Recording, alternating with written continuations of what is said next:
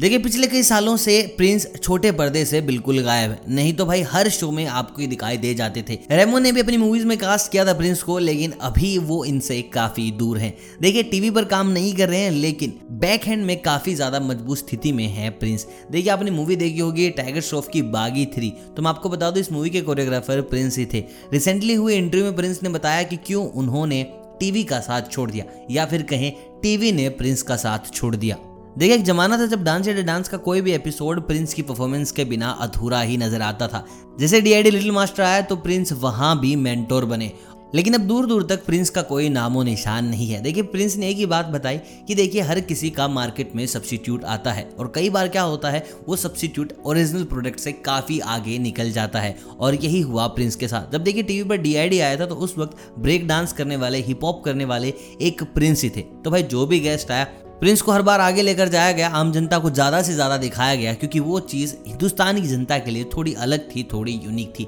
Show खत्म हुआ TRP बहुत ज़बरदस्त आई और उसके जस्ट कुछ महीनों बाद ही, यानी कि उसी साल आया डीआईडी सीज़न टू क्योंकि भाई डीआईडी सीज़न वन ने आतंक मचा दिया था और सीज़न टू में आए धर्मेश और धर्मेश को काफ़ी ज़्यादा लाइमलाइट में रखा गया, क्योंकि भाई उनके पास एक बताने को स्टोरी थी, उनके पास एक बहुत अलग किस्म का डांस था, जिसमें वो बॉलीवुड भी करते थे और ब्रेकिंग डांस भी करते थे।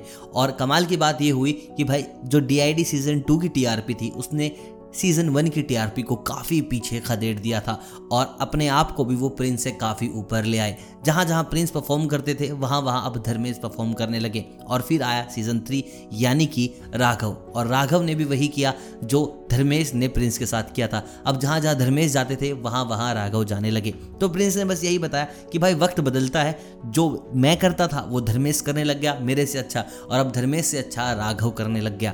तो अब आप देख रहे हैं कि राघव आपको हर कहीं नज़र आते हैं। धीरे धीरे लोग अपनी जगह बदल लेते हैं। पहले धोनी कैप्टन थे, धोनी के बाद विराट आए, विराट के बाद रोहित।